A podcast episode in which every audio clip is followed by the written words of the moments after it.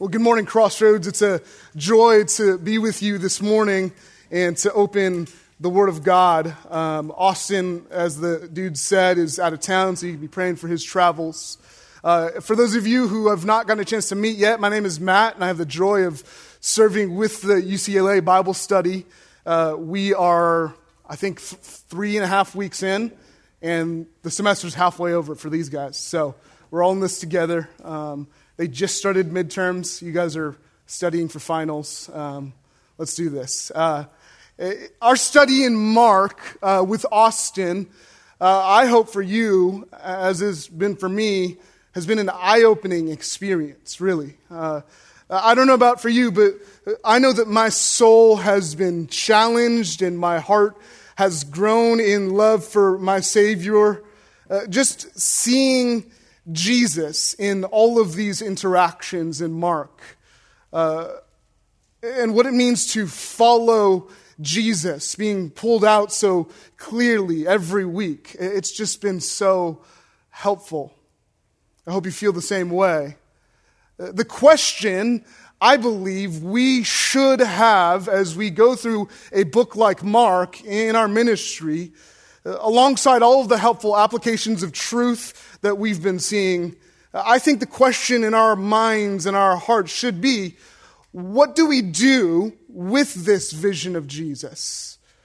What do we do with a view of our Savior that is week by week, hopefully clearer and more refreshed and renewed? How does seeing Jesus in Mark more clearly and more deeply and more appreciatively and more consistently give us grace and strength to do what our passage this morning calls run the race of faith. This morning, I want to spend our time in a text that I believe will help us to take this clearer vision of Jesus we've been seeing in Mark and then spur us on to a greater love for Jesus. Uh, turn to Hebrews chapter 12. Hebrews 12, and we'll be in verses 1 through 4 this morning as we see what it means to run the race of faith looking to Jesus. Hebrews 12, verses 1 through 4. Follow as I read. Therefore, since we are surrounded by so great a cloud of witnesses, let us also lay aside every weight and sin which clings so closely. And let us run with endurance the race that is set before us, looking to Jesus, the founder and perfecter of our faith, who for the joy that was set before him endured the cross, despising the shame, and is seated at the right hand of the throne of God. Consider him who endured from sinners such hostility against himself, so that you may not grow weary or faint hearted. In your struggle against sin, you have not yet resisted to the point of shedding your blood. Father, we thank you for the time that we are about to have in your word. Uh, illumine our minds, O Spirit, and open our hearts to the truth that you have. In Jesus' name, amen. In this passage before us, there is a conceptualization of faith crafted vividly by the author of Hebrews. And it's the picture of a race, the race of faith. Now, admittedly, this is a metaphor for the Christian life that is familiar to us if you've read the New Testament, you know it's mentioned several times. 1 Corinthians chapter 9 or 2 Timothy 4. A runner is one of those three pictures that Paul uses in that book. Uh, but to be honest, when we think of the Christian life, we don't often think of it as a race. I think more often as collegians and young adults, uh, we think of our faith as maybe the background or the culture or the beliefs that you grew up with. And in this season, you are finding, hopefully, what a great blessing it is that you grew up in the church. Uh, that you learned the things of God, as Timothy did, from a young age. Uh, but maybe as you are challenged by God's word in this season and you see and experience new things in college, maybe you're seeing right now you must make your faith your own. Uh, maybe you're a little bit different in how you think about your faith. For some of you, your faith is honestly just fire insurance. It's eternal life insurance. It's a policy that seems like the best deal ever. It's free. It's better than anything even DC can get you. But then you feel the obligation to maintain that policy and tend to it. Maybe for others of you, your faith represents a camp you're supposed to be in, a sort of set of default positions that you're supposed to hold or align with. And you call them your convictions, but they're probably somebody else's. And then maybe at other times, you're not sure if you have all of those same stances that you're supposed to have. And maybe there's some of you where your faith is more like a rabbit's foot or a lucky penny kind of faith. You have this rightful expectation that God is good and kind and generous and compassionate. And so if you somehow manifest your faith hard enough or good enough, just the right and good parts of God's sovereign will will spill out over into your life. It's kind of a reformed perspective of uh, prosperity gospel in a way. While there are shreds of truth in each of these perspectives, admittedly some more than others, we will find this morning a mere, a simple, a biblical perspective on faith, a perspective that challenges our presupposed thinking about faith in Jesus. Uh, faith in Jesus, who we cannot see with our own eyes, but who we can see in the Gospels, and we have been seeing in Mark. Uh, here in this text, the author of Hebrews wants us to see that the Christian life is a race, a marathon that requires some actual endurance. a race for which there must be actual preparation and strategy. It's a race that extends beyond just the moment of salvation and is a lifelong endeavor. A, race that is difficult, but a race that is worth finishing. This morning we'll see a simple truth that the life of faith is a reality firmly fixed on Jesus. The life of faith is a reality firmly fixed on Jesus. Let's look at three essential functions of a life of faith from this passage. Three essential functions of a life of faith. And the first is this in verse 1 you must run the race of faith. You must run the race of faith. There are a lot of ideas packed into this verse here. Uh, but before we get in the weeds of what the race is like and how we are to run, we must understand first, very simply, that we must run. The main clause, the main idea of this entire section is signified here, like it often is in the Bible, by the main verb. And it's this let us run with endurance. Let us run the race set before us. Simplified, let us run, or let us run the race. The race of faith begins by getting in the race. You must not only see Jesus and understand Him, you must at some point choose to follow him. And many of you, by God's grace, have. But when you choose to follow Jesus, when you choose to enter the race, you must actually run. There must be forward progress. I think some of you have a bib number and a race day goodie bag. You've got your running fit on. You've got your LSB and your tie or your cardigan, but you have no intention of actually running the race. You're more of the spectator type, back row kind of Christian. No offense to those in the back row or behind the back row. Let's let real Christians like John MacArthur run the race and write letters that are bold for the gospel. I'll just kind of sit on the side and sip a body armor drink like I run, but I'm not going to run. Or maybe you think, well, I'm just not mature enough to run just yet. I've, I've got to get fed in this season. I've got to learn more about how to use my legs.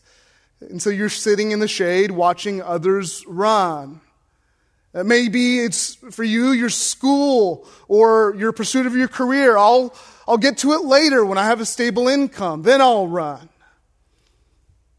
The author of Hebrews is simply saying if you have faith, you must run. It's what faith is. Uh, faith must actually be lived out. Faith is active. It demonstrates itself in action. It's what the book of James says. Faith is living. Faith is real. And if faith is real, it is lived out. It's a faith that works. A faith that out of the abundance of the heart speaks and acts and lives. Our passage this morning comes on the heels of Hebrews 11, a great display of what we call the Hall of Faith. Uh, men and women who ran the race of faith. Flip back a page because you need to see this. Look at 11, verse 1. Now, faith is the assurance of things hoped for, the conviction of things not seen. This is the operating principle in the book of Hebrews, but really in chapters 11 and 12 especially, uh, that as faith is, as Hebrews shows, is faith in Jesus. This is firm belief in the person and the work of Jesus that, yes, apart from works, you can be saved by faith in Jesus. Look at verse 2. For by it, by faith, the people of old received their commendation.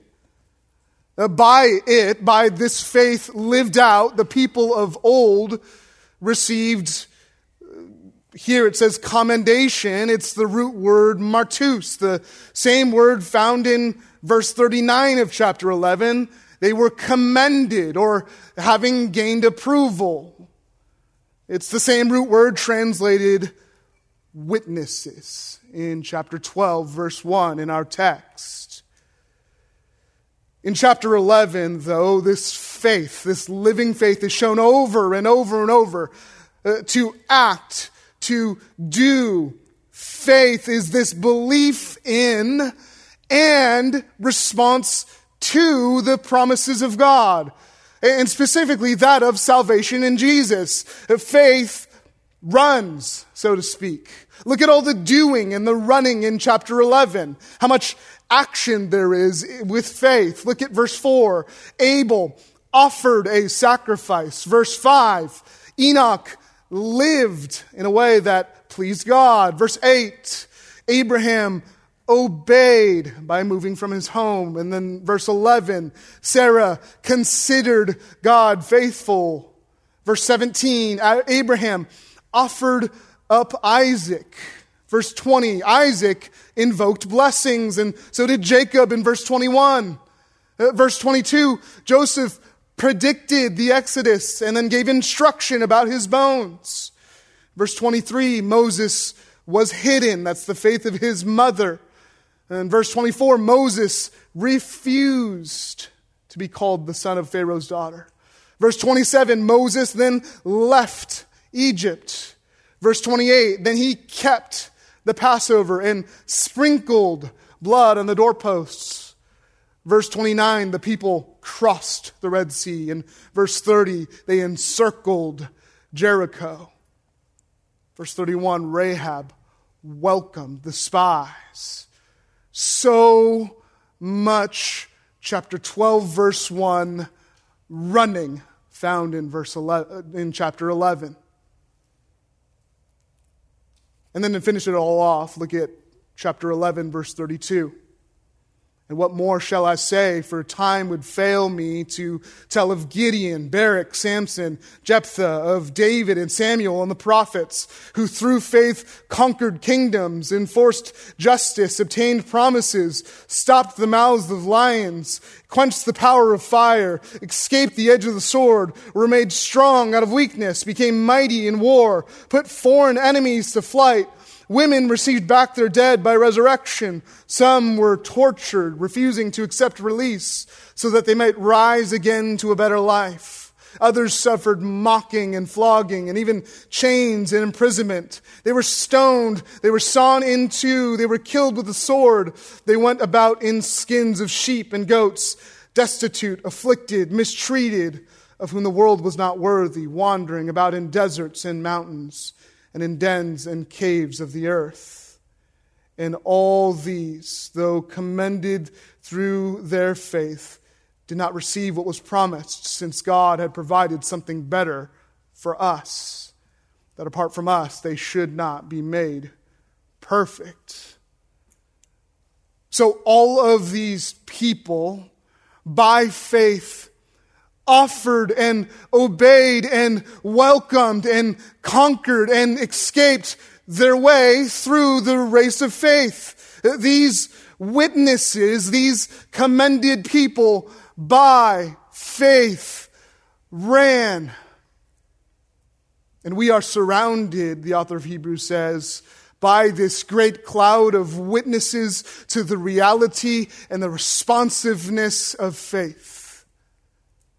Now, many have taken this to mean that the saints in heaven are uh, watching us, cheering us on from the bleachers, so to speak. Woohoo! Go, Matt! Run! Yay! Go for it. But this is not at all what the author of Hebrews is conveying here. This is, this is not about our race, our individual race in this way. It's not about what they witness in us. It's about what we see in them, in their pattern of how faith is lived out. We see from their example that not only we must run, look at verse 1, we see in their example that we must also lay aside every weight and sin which clings so closely, or as you might know, so easily entangles us, some translations say. You see, in the first century, runners arrived to a race in ornate robes. And they then took those robes off and ran entirely naked. Literally, no weight added. And we can understand this because we've all studied ancient history. We have our own modern version. This is the runner taking off the warm up suit and changing from street shoes to running shoes and wearing just shorts and a light top. The idea is that as we run the race of faith, uh, we are to rid ourselves of any excess weight, anything that will slow us down, any hindrance or distraction. We see Moses' example in chapter 11, verse 26. He considered the reproach of Christ greater wealth than the treasures of Egypt, for he was looking to the reward. You see, Moses, in the viewpoint of the author of Hebrews, considered the distant promise of a redeemer, the promised seed, the deliverer of God's people, far greater wealth than Egypt's riches. Some of you are ready, at least you think, to run the race. But you've got so much stuff in your hands. We're not even talking about sin yet. You've got a 10 pound dumbbell of a hobby in each hand. Others of you are holding a big box of used car parts because you're a car person. Uh, some of you, it's a really, really heavy stethoscope or a video game controller or a movie ticket. It's not that you can't enjoy or pursue these things. It's that you've not assessed whether it's a hindrance to your running the race. For some of you, what you're holding in your hands, what is holding you back, it doesn't weigh anything at all, literally. It's your image on social media, or your reputation amongst your peers, or your dating relationship even, or your summa cum laude. What is hindering you in your race of faith? What is, in the terms of Philippians 3, competing with what should be the surpassing value of knowing Christ? What is to the treasure hidden in a field that is the gospel of Jesus? Some fool's gold that you would rather have? Or to the pearl of great price is a white plastic bead that you, because you've held it for so long, you can't tell the difference anymore. Let us lay aside every hindrance. This text also shows us we must lay aside sin. We must not let sin even be named among us, Paul says in Ephesians. Uh, we must not be conformed to our former passions, Peter says. We must not be conformed to this world in Romans, Paul says. We are to lay aside that which God hates, and that is sin. I know there are some of you here because this is college ministry who have sin that you aren't willing to let go of quite yet. You know it's wrong. Maybe someone's even talked to you about it recently, but you're just hanging on. Uh, maybe you haven't talked to somebody and you're hiding it. And you just won't lay it aside. It's not quite to you worth laying aside yet. You might say it's, it's part of how God has wired me, or it's, it's my struggle or my burden in this season. That's your excuse. Well, God, through His word this morning, is saying to you, repent, lay it aside, lay it at the feet of Jesus even this morning. I spent a lot of time recently reading about a race. It's a quirky and a fascinating race. It's an ultra marathon. That's a thing, an ultra marathon.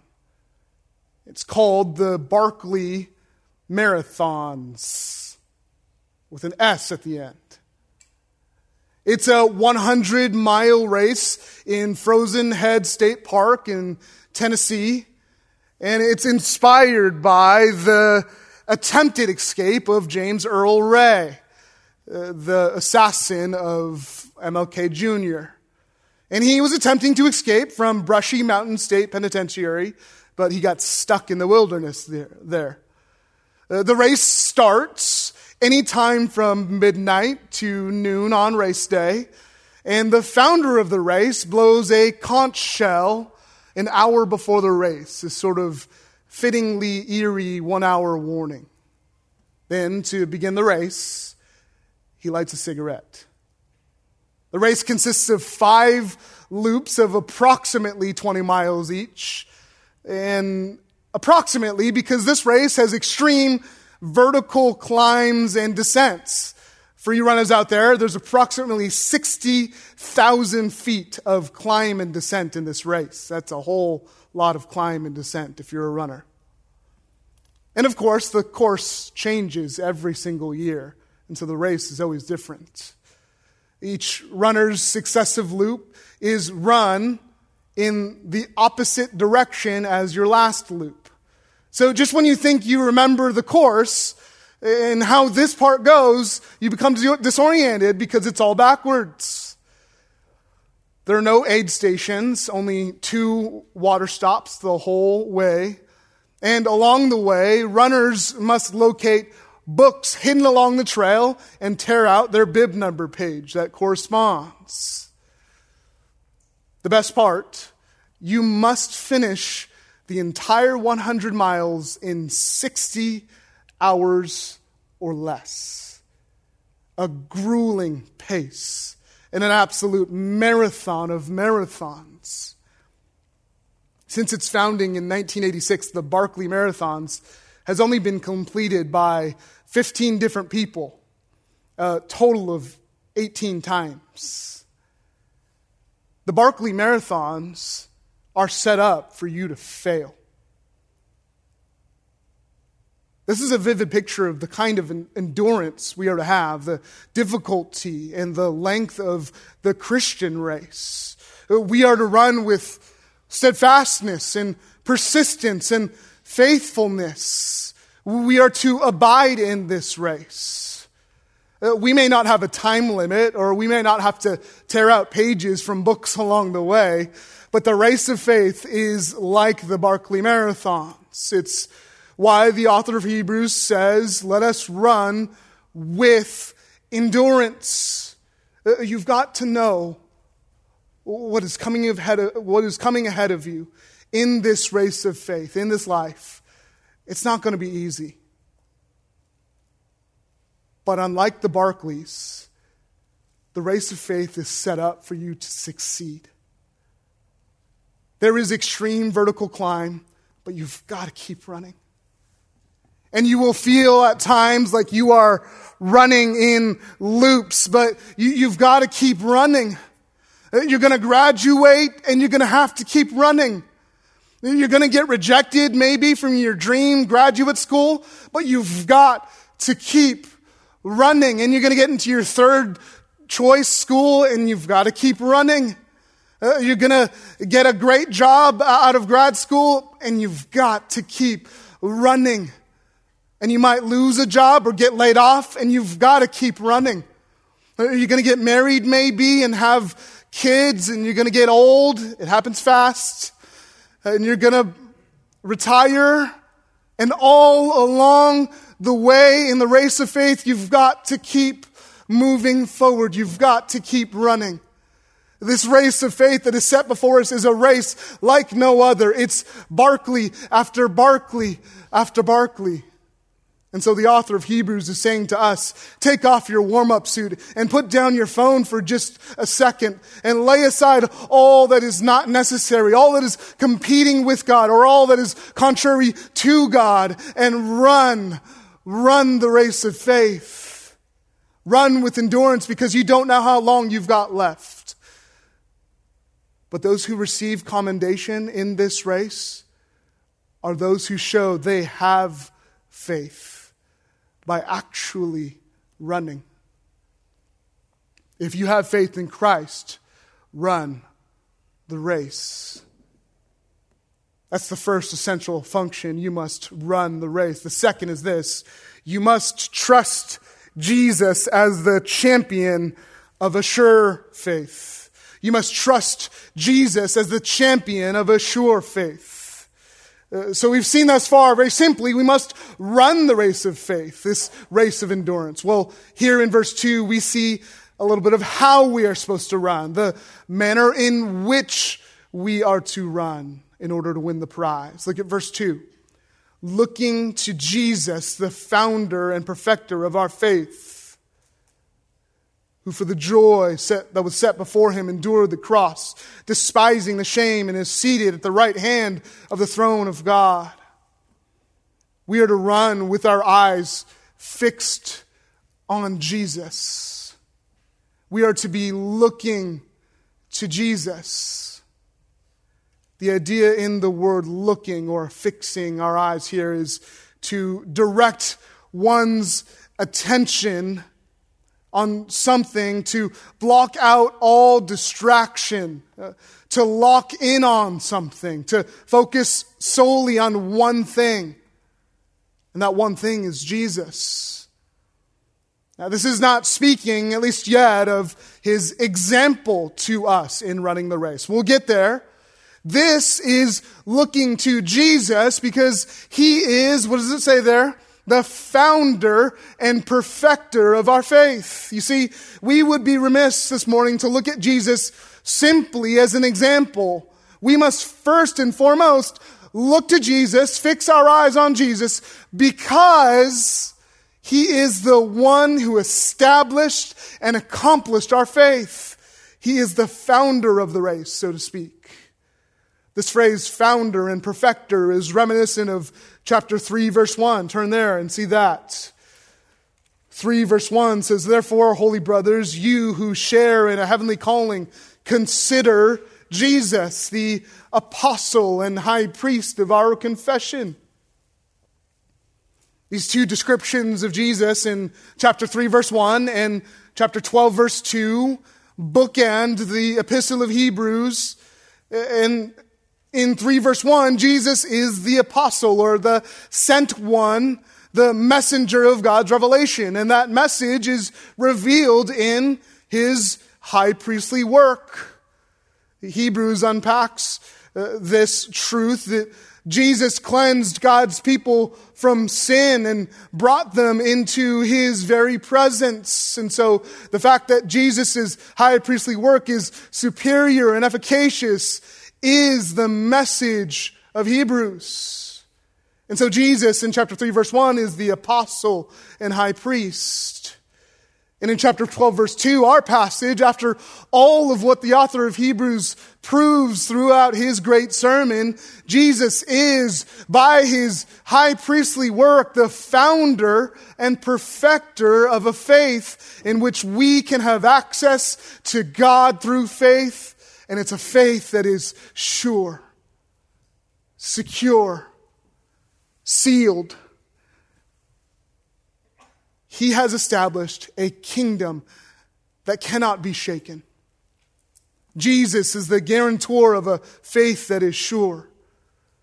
Flip back again in chapter 1 and see this, verses 1 through 4. Long ago, at many times and in many ways, God spoke to our fathers by the prophets, but in these last days, He has spoken to us by His Son, who He appointed the heir of all things, through whom also He created the world.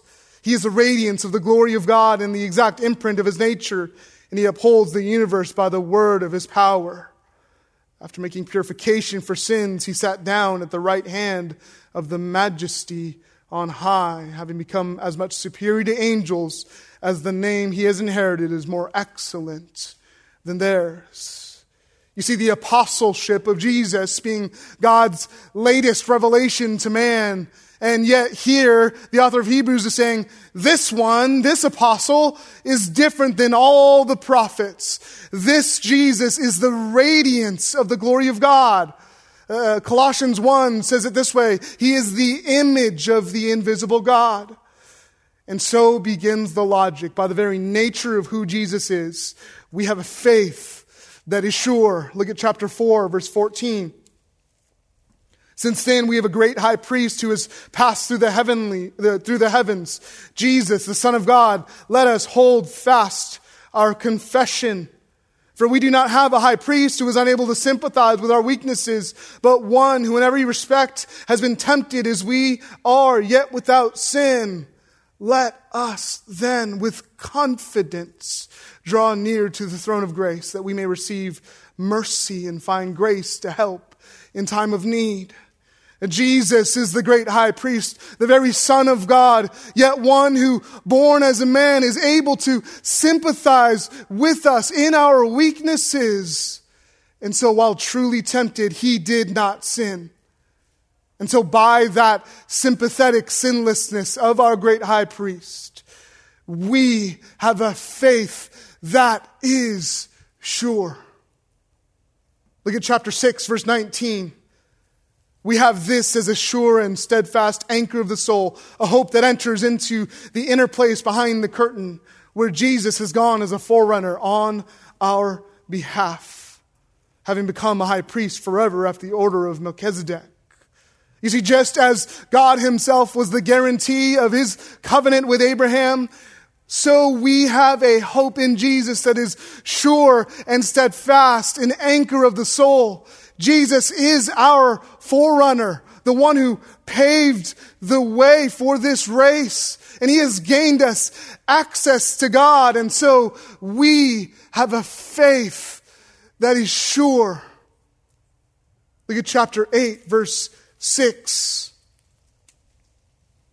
But as it is, Christ has obtained a ministry that is as much more excellent than the old as the covenant he mediates is better, since it is enacted on better promises. Not only do we have a superior great high priest in Jesus, the covenant itself is superior. Uh, Jesus has a superior ministry that reflects heavenly realities by the grace of God and is enacted on better, clearer promises, promises of a clean heart and entry into the presence of God. And so, Crossroads, we have a faith that is sure. Look at chapter 9, verse 12. He entered once for all into the holy places, not by means of the blood of goats and calves, but by means of his own blood, thus securing an eternal redemption. Chapter 10, verse 11.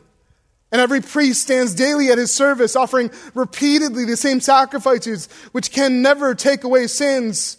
But when Christ had offered for all time a single sacrifice for sins, he sat down at the right hand of God, waiting from that time until his enemies should be made a footstool for his feet.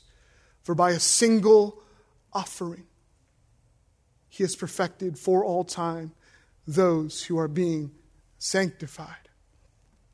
The sacrifice of Jesus on the cross, uh, once for all, one for us in eternal redemption. We don't need, as Israel needed, a priest to stand daily making sacrifices.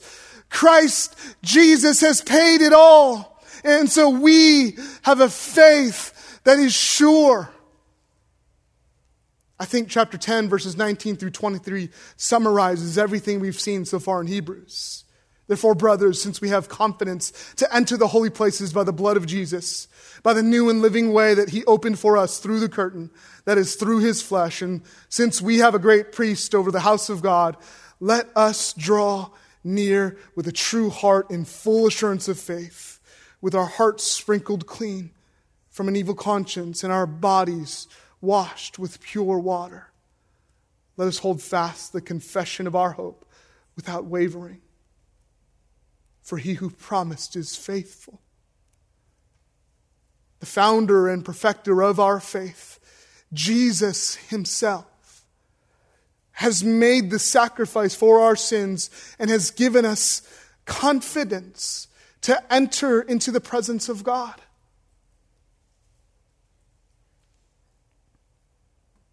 What a beautiful truth. We're going to go back to the Barkley Marathons because we can. And I spent too much time reading about it.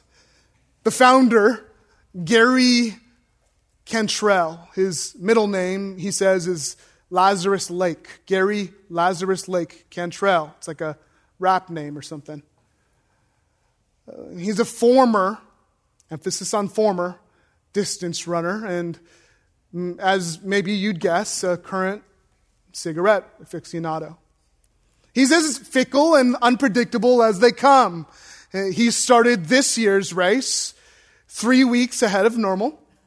And what most think is, at what most think is 64 years old, Cantrell no longer runs like he used to.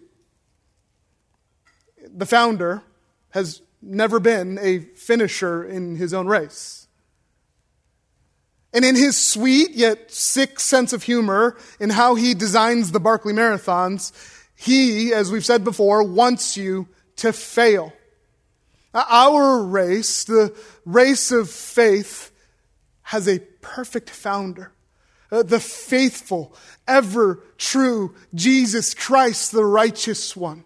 He is not out for you to fail. He is on, on our side. He is the same yesterday, today, and forever. And He has, the book of Hebrews says, established, and He will always maintain the way for us through the veil into the presence of God. This crossroads is a faith that is sure. And as we run the race of faith, this is why chapter 12 verse 2 says we are to fix our eyes on Jesus. We are to look to Jesus continually, daily, ongoingly, because the very existence of the race itself and the outcome of that race is secured, guaranteed, won by Him. We have every reason, as Hebrew shows, to be confident in him.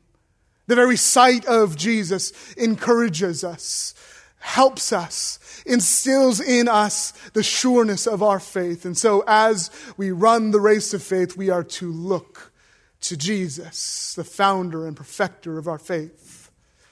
Finally and briefly, we see a third essential function of the race of faith, and that's this you must follow Jesus' example of faithful endurance.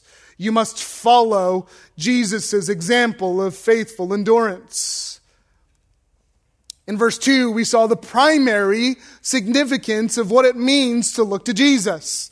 It's a vision, a, a view of Jesus that gives us supreme confidence and assurance in the race of faith because of what he has done and who he is. Well, here in the rest of our passage, verses 2 through 4, the author of Hebrews also calls us to look to Jesus, not only as the source of new life and the founder of our faith, but as our supreme example in running the race. Look again at verse 2. Looking to Jesus, the founder and perfecter of our faith who for the joy that was set before him endured the cross, despising the shame, and is seated at the right hand of the throne of God. Consider him who endured from sinners such hostility against himself, so that you may not grow weary or faint hearted. In your struggle against sin, you have not yet resisted to the point of shedding your blood. Here we see Jesus' example of steadfast endurance in the face of opposition. You see, not only did Jesus' work on the cross uh, win our salvation, here in this text, his faithful endurance en route to the cross is an example to us as we run the race of faith. We have the example of the cloud of witnesses in chapter 11, but the author and perfecter is the paradigm. The enabler of faith is the exemplar of faith. Jesus is the champion and the case in point. He is what Hebrews calls our forerunner. He has paved the way and he sets the pace. He has shown us what it takes and then some.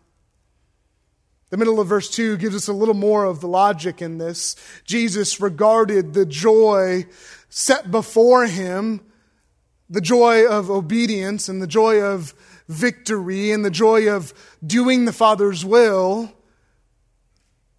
He regarded it as far greater value than that of his own comfort or his own desires or his own will or his own worth and even his own life. Jesus, for the joy of honoring and glorifying his Father, endured the cross. The author of Hebrews describes this here as despising the shame. That is, Jesus saw the shame as inherent to his going to the cross. He knew the humiliation and torture that would occur. He knew Isaiah 53 said he, he was to be despised and rejected by men, a man of sorrows and acquainted with grief. And as one from whom men hide their faces, he was despised and we esteemed him not. You see, Jesus knew he was to be despised by men. He knew he was to be put to shame. Yet he still signed up. And he despised that shame the author of Hebrews is saying. He despised the fact that he was being despised. He considered the shame inherent to this work as nothing, as not worth comparing to the joy that was set before him, which is what we are called to do as we run the race. And so he is our example of the race set before us.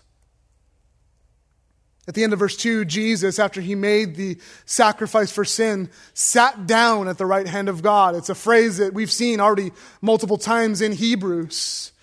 This act of finality, this signal of finished work, an authoritative and honorable seat for King Jesus, the founder and perfecter of our faith.